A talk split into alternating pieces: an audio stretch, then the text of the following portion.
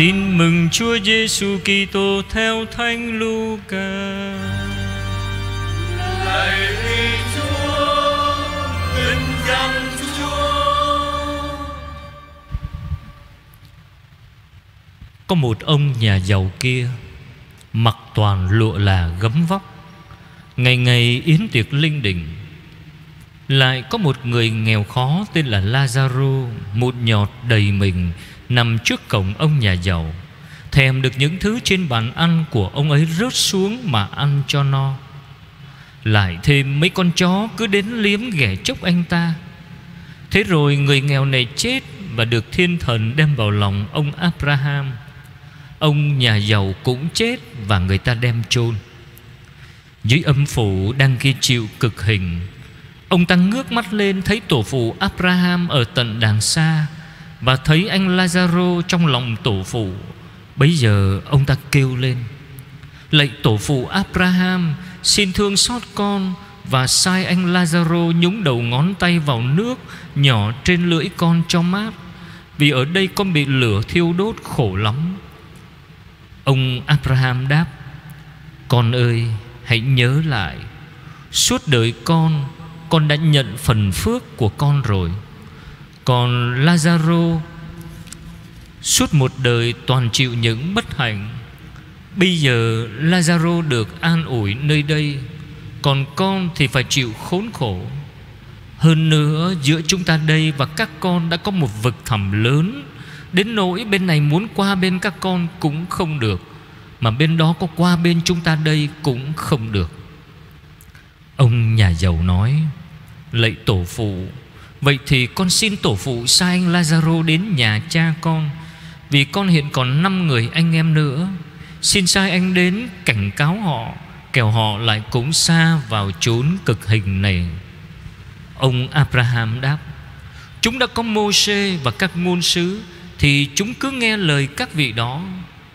Ông nhà giàu nói, Thưa tổ phụ Abraham, Họ không chịu nghe đâu.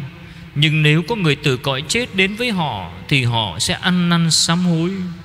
Ông Abraham đáp Mô-xê và các ngôn sứ mà họ còn chẳng chịu nghe, Thì người chết có sống lại, Họ cũng chẳng chịu tin.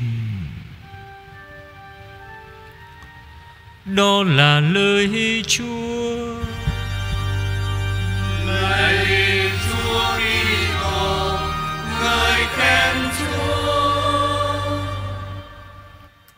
Thưa anh chị em, Chúng ta vừa nghe câu chuyện dụ ngôn Người giàu có và Lazaro nghèo khổ. Một người dư giả thỏa thuê, Biết cách ăn mặc, Xem ra còn biết mặc mẫu thời trang tốt nhất và đắt tiền. Toàn là lụa là gấm vóc. Phải nói anh là người biết tận hưởng Ngày ngày yến tiệc linh đình, Anh không có băn khoăn lo lắng cho cuộc sống. Cuộc sống của người nhà giàu xem ra ổn định Và anh ta hài lòng. Có một người nghèo ở trước cửa nhà anh nhà giàu, Tên là Lazaro. Người giàu biết có anh nghèo đang ở trước cửa. Anh biết rõ điều đó, Thế nhưng dường như đó là chuyện bình thường đối với anh. Và thế cuộc sống của cả hai diễn ra hàng ngày như vậy, Cho đến khi cả hai đều chết. Tin mừng nói rằng Lazaro thì được đưa về trời, Ngồi trong lòng tổ phụ Abraham. Còn anh nhà giàu, Anh ta được đem chôn. Có hai điều chúng ta thấy trong câu chuyện dụ ngôn. Thứ nhất, Đó là anh nhà giàu biết người nghèo Đang nằm trước cửa nhà mình. Anh còn biết tên của người đó là Lazaro. Nhưng anh ta không quan tâm.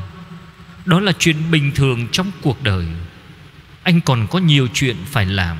Anh còn có nhiều chuyện phải lo. Nào là lo làm ăn, Nào là lo gặp đối tác. Anh nhà giàu biết rõ thông tin người nghèo đang ở đó. Tuy nhiên, thưa anh chị em, Sau khi chết, Cả hai ở hai nơi khác nhau Và sự khác nhau cả hai Ở chỗ đó là bị tách biệt bởi cái cụm từ vực thẳm lớn mà tổ phụ Abraham nói với anh nhà giàu. Giữa chúng tôi đây và anh đã có một vực thẳm lớn. Chúng tôi không thể liên lạc được. Chúng công tôi không thể chuyển từ bên này sang bên kia được. Đó cũng chính là vực thẳm tồn tại trong cuộc đời giữa anh giàu và người nghèo Lazaro. Vực thẳm đó, thưa anh chị em, Nó không có bắt đời, bắt đầu trong đời sau, Nhưng vực thẳm ấy lại bắt đầu ngay từ đời này, Ngay trong cuộc sống hiện tại. Vậy thì chúng ta tự hỏi Đâu là vấn đề của con người này? Vấn đề của người nhà giàu đó là anh ta biết rõ thông tin. Anh ta biết rõ và rất rõ nhưng trái tim của anh thì đóng kín. Sự hiểu biết thông tin của anh nhà giàu Đã không chạm tới được trái tim của anh. Anh không thể động lòng trước bi kịch của người khác. Anh không thể gọi gia nhân Mang cho Lazaro một cái gì đó Có thể ăn, có thể uống được.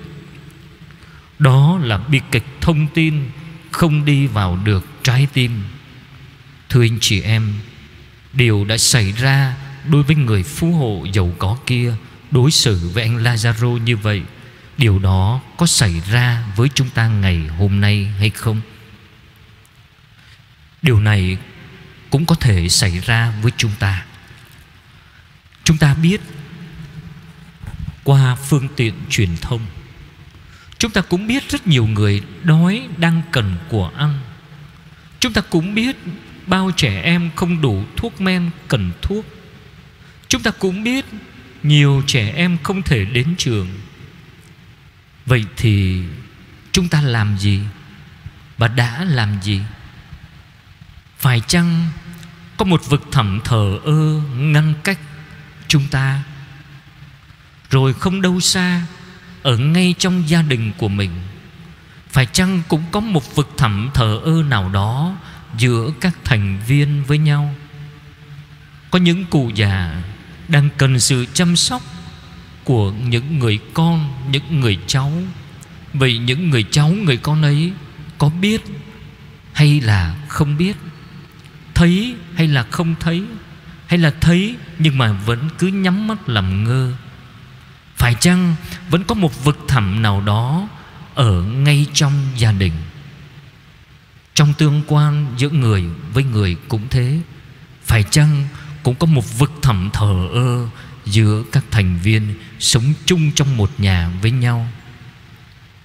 Tiếp đến, câu chuyện dụ ngôn còn cho chúng ta biết biết tên của người nghèo là lazaro. Người giàu biết rõ điều này, bởi vì khi ở âm phủ, anh nhận ra lazaro, cho nên anh nói với tổ phụ, xin hãy sai anh lazaro nhưng chúng ta lại không biết tên của người nhà giàu này. Tin mừng không nói tên của anh ta. Dường như anh ta không có tên. Anh đã mất tên. Anh chỉ có những tính từ nói về cuộc sống của anh thôi.